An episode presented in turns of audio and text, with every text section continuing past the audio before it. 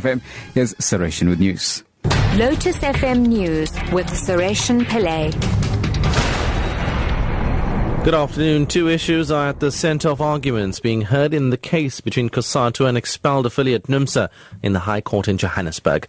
One is whether NUMSA's bid to participate in COSATU's Special National Congress next month is urgent. The other is whether NUMSA can appeal against its expulsion at the Special Congress or must wait for the Federation's Ordinary Congress in September. COSATU is opposing NUMSA on both counts. Buzi Chimombe reports whether the South Gauteng High Court, which hears urgent applications, is the appropriate forum for this case is in contention. The Metal Workers Union is arguing that it deserves that its appeal against the expulsion from COSATU be heard as expeditiously as possible. That is, at COSATU's Special National Congress next month. NUMSA also argues that COSATU's accreditation preparations for the SNC this week also means its case must be heard as soon as possible.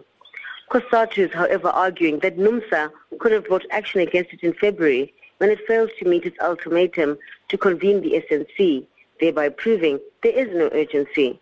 It also contends that only the Labour Federation's Ordinary National Congress, scheduled for November, can hear NUMSA's appeal. Water supply has been interrupted in the whole of Ixopo town on the KwaZulu-Natal Midlands. According to the mayor of Harry Gwala District Municipality, Mleki Ndobe, the breakdown of a water pump caused the problem. He says residents living around the town are currently getting water from water tankers. Ndobe says they hope water supply will be restored soon. I would like to start by a sincere apology to the residents of Ixopo town because this morning we had a, a, a, breakdown of our pump in our system in Umgeni in Ixopo town. And as a result, we have experienced water cuts uh, this morning, but we are busy working on fixing that problem. We are optimistic that before the end of the day, the problem will be resolved. Firemen are struggling to contain a blaze at a fuel depot near to the Ukrainian capital Kiev. One worker at the depot in the town of Valsliov has died, and three firemen are missing and feared dead. Officials say at least eight petrol storage tanks are ablaze following a huge explosion. The BBC's Tom Burridge reports. As people videoed the fire, which was already burning at the oil depot, there was a huge explosion.